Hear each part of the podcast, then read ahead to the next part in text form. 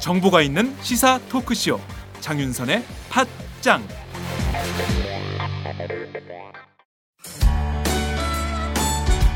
직원 채용 광고입니다. N블록셀이라고 하는 IT 회사인데요. 진보진영 팟캐스트의 후원도 팍팍하는 회사입니다. 전기 전자를 전공한 악사기 소지자 1명, 일반직 2명, 총 3명을 모집합니다. 주위 분들에게 많이 알려주시기 바라고요. 똘끼 충만한 좌빨 중에서 자신의 잘못을 인정하고 사과할 줄 알고 사돈이 땅을 사도 배가 아프지 않은 사람 이건 정봉주밖에 없다. 아 이런 사람이라면 웰컴입니다. 전화 070-4177-6316 070-4177-6316 많이 지원해 주시기 바랍니다.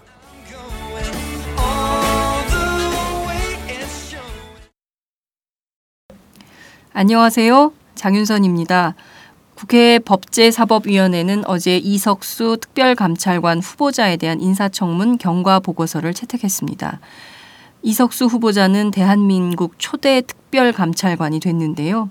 앞으로 우리나라 최고 권부인 청와대 그리고 박근혜 대통령의 비위 사실을 캐내는 사실상의 암행어사 역할을 하게 될 것으로 기대해 봅니다. 그렇지만 인사청문 경과 보고서가 채택되자마자 벌써부터 독립성 확보에 빨간불이 켜졌다. 이렇게 지적하는 분위기가 거셉니다.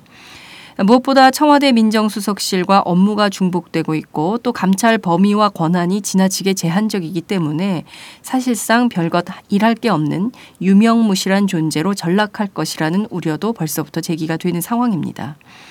현행 특별감찰관법상 특별감찰관은 대통령의 배우자 그리고 사촌 이내의 친인척 또 청와대 수석 비서관급 이상의 고위 공직자를 감찰하는 업무를 맡게 되는데요. 실제 이 법에 따르면 이 후보자는 지난해 전 국민을 혼란에 빠뜨렸던 정윤혜 씨의 국정 개입 의혹 파문 같은 것은 아예 손도 대지 못하는 처지에 놓입니다. 실제 먼 인척에 의해 저질러지는 비위 혐의가 있을 텐데요. 이것 역시 포착은 할지언정 실제 감찰할 수 있는 대상도 아니고 또 권한도 없습니다. 그래서 박지원 새정치민주연합 의원은 급기야 이런 지적도 합니다. 국민 혈세만 낭비하는 특별 감찰관이 될 수 있다. 어쩌면 이것은 우려가 아니라 이미 닥친 현실일 가능성이 더 농후합니다. 그렇지만 이 법을 만든 국회의원들은 무슨 할 말이 있을까요? 국민들은 그저 이 코미디 같은 상황에 헛웃음만 날 뿐입니다.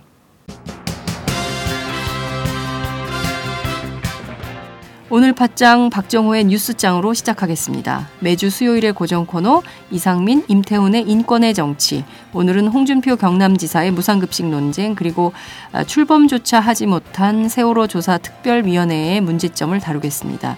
또한 이상민 의원, 임태훈 소장의 개인 일정 때문에 24일 밤 사전 녹음했음을 미리 말씀드리겠습니다. 팟짱 시작합니다.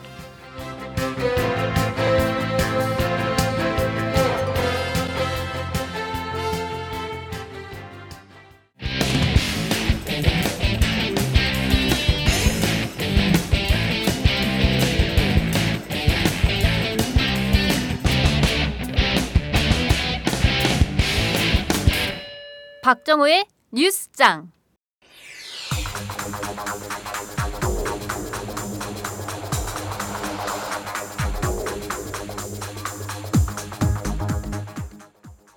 김무성 새누리당 대표가 어제 북한을 핵 보유국으로 봐야 한다고 말해 논란을 일으켰습니다.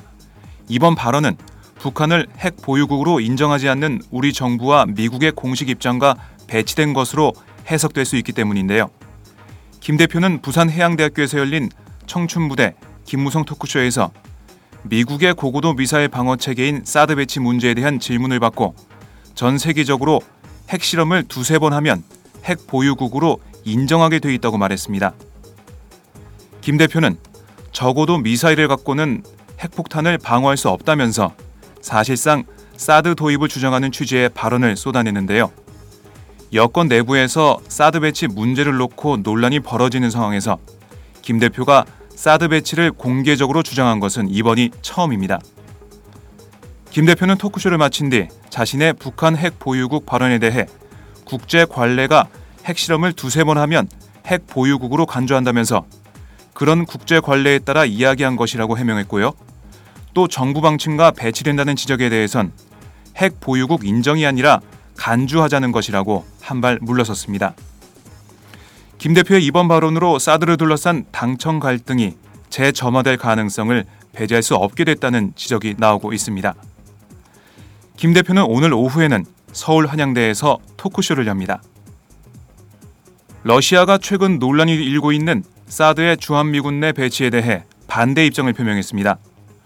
러시아 외교부는 어제 공보실 명의로 논평을 내고 주한미군이 한국 여러 지역에서 사드 포대 주둔지를 물색하는 과정에서 사드 배치와 관련된 논란이 일고 있다며 미국의 글로벌 미사일 방어 시스템 MD가 한국 등을 포함한 여러 지역으로 확산 배치되면 지역 안전을 위협할 수 있다고 경고했습니다. 논평은 미국의 글로벌 MD가 국제 안보와 전략적 안정성을 아, 파괴할 수 있는 영향을 주고 있다며 이미 지역 안보가 극도로 복잡해져 있는 상황에서 사드 배치는 동북아에서의 군비 경쟁을 가속화하고 한반도의 핵 문제 해결을 어렵게 만들 것이라고 지적했습니다.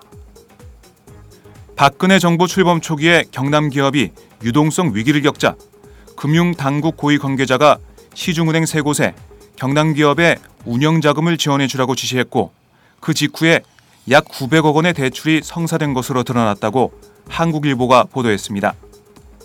이 고위 관계자는 윗선의 뜻까지 거론하며 사실상의 압력을 행사한 것으로 알려져 경남 기업에 대한 특혜 대출 의혹이 커지고 있습니다.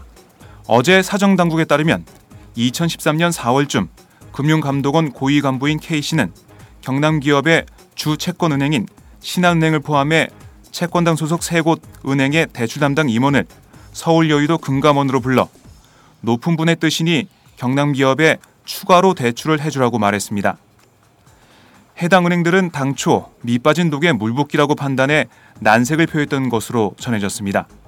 하지만 은행 감독기관인 금감원의 요청을 거부하긴 어려웠고 결국 경남기업은 같은 해 4월에서 5월 이들 은행 세 곳에서 900억 원에 달하는 거액을 대출받는데 성공했습니다. 이러한 대출이 이뤄진 배경에는 K씨가 언급한 높은 분의 뜻도 일정 부분 작용했을 가능성이 높습니다.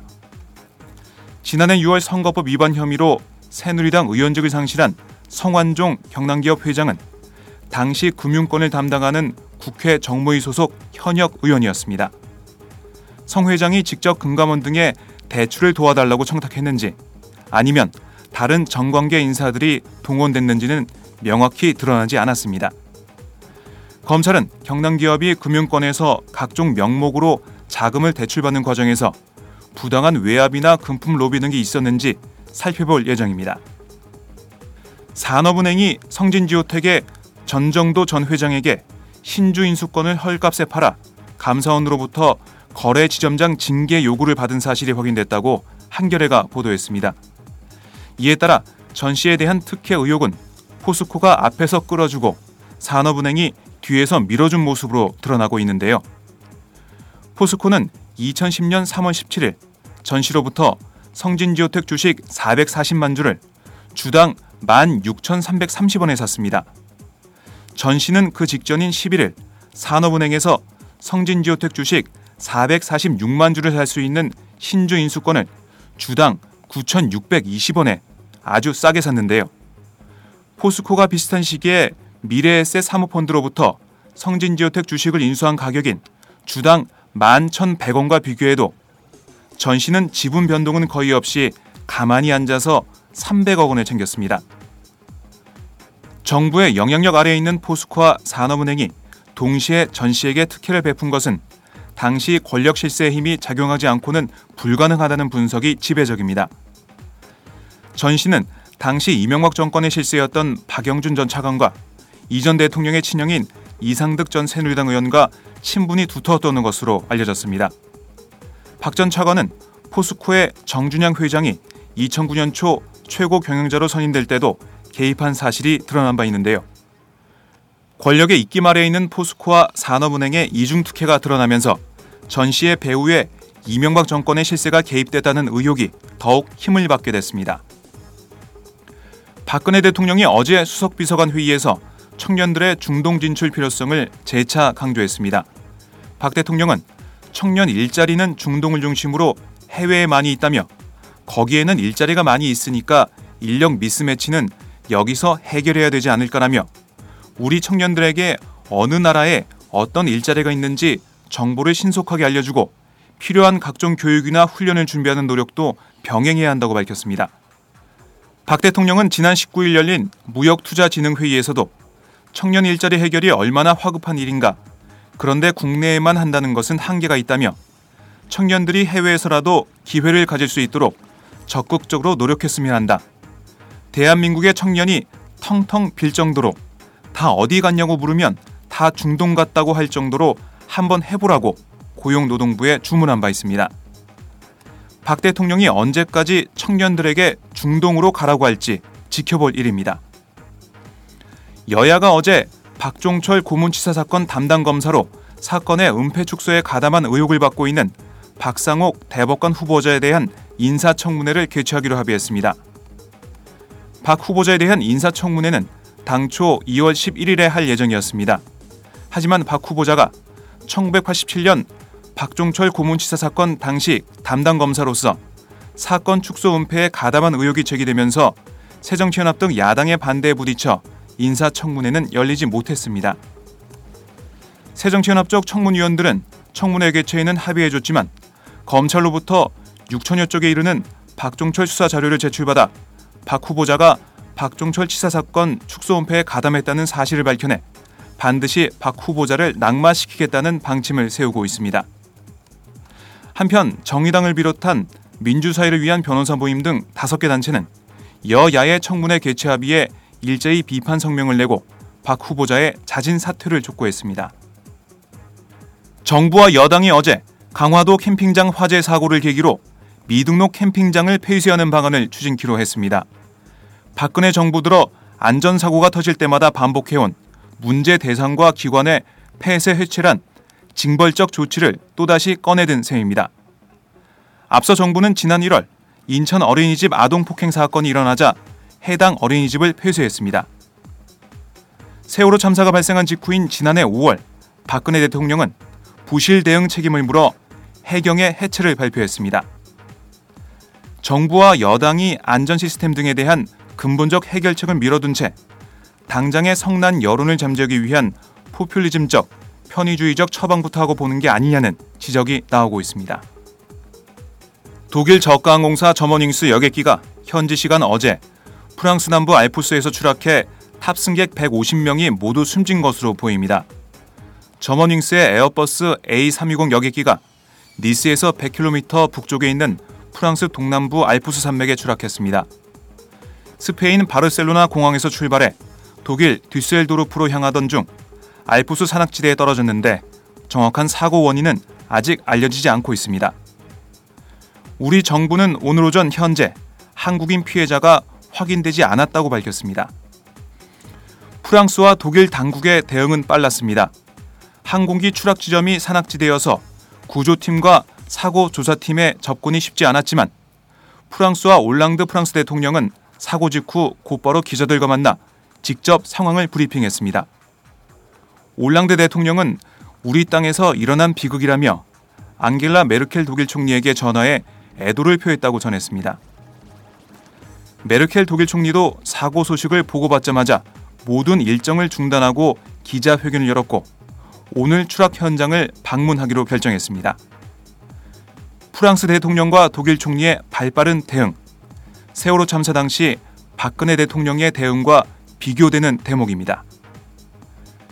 지금까지 박정호의 뉴스장이었습니다. 고맙습니다.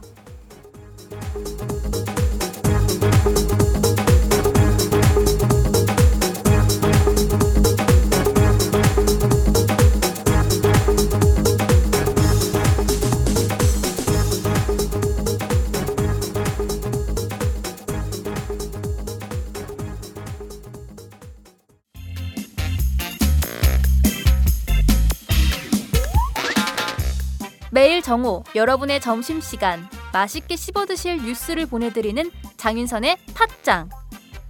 매일나 신선한 뉴스를 맛보고 싶으시다고요?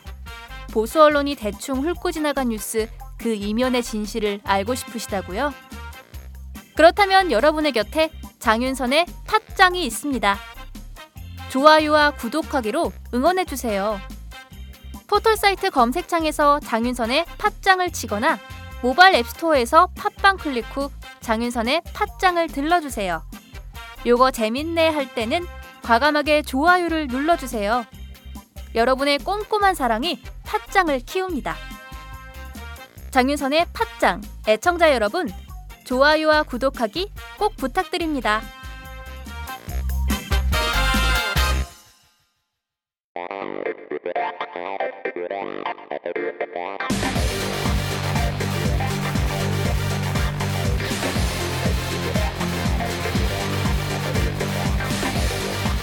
정보가 있는 시사 토크쇼.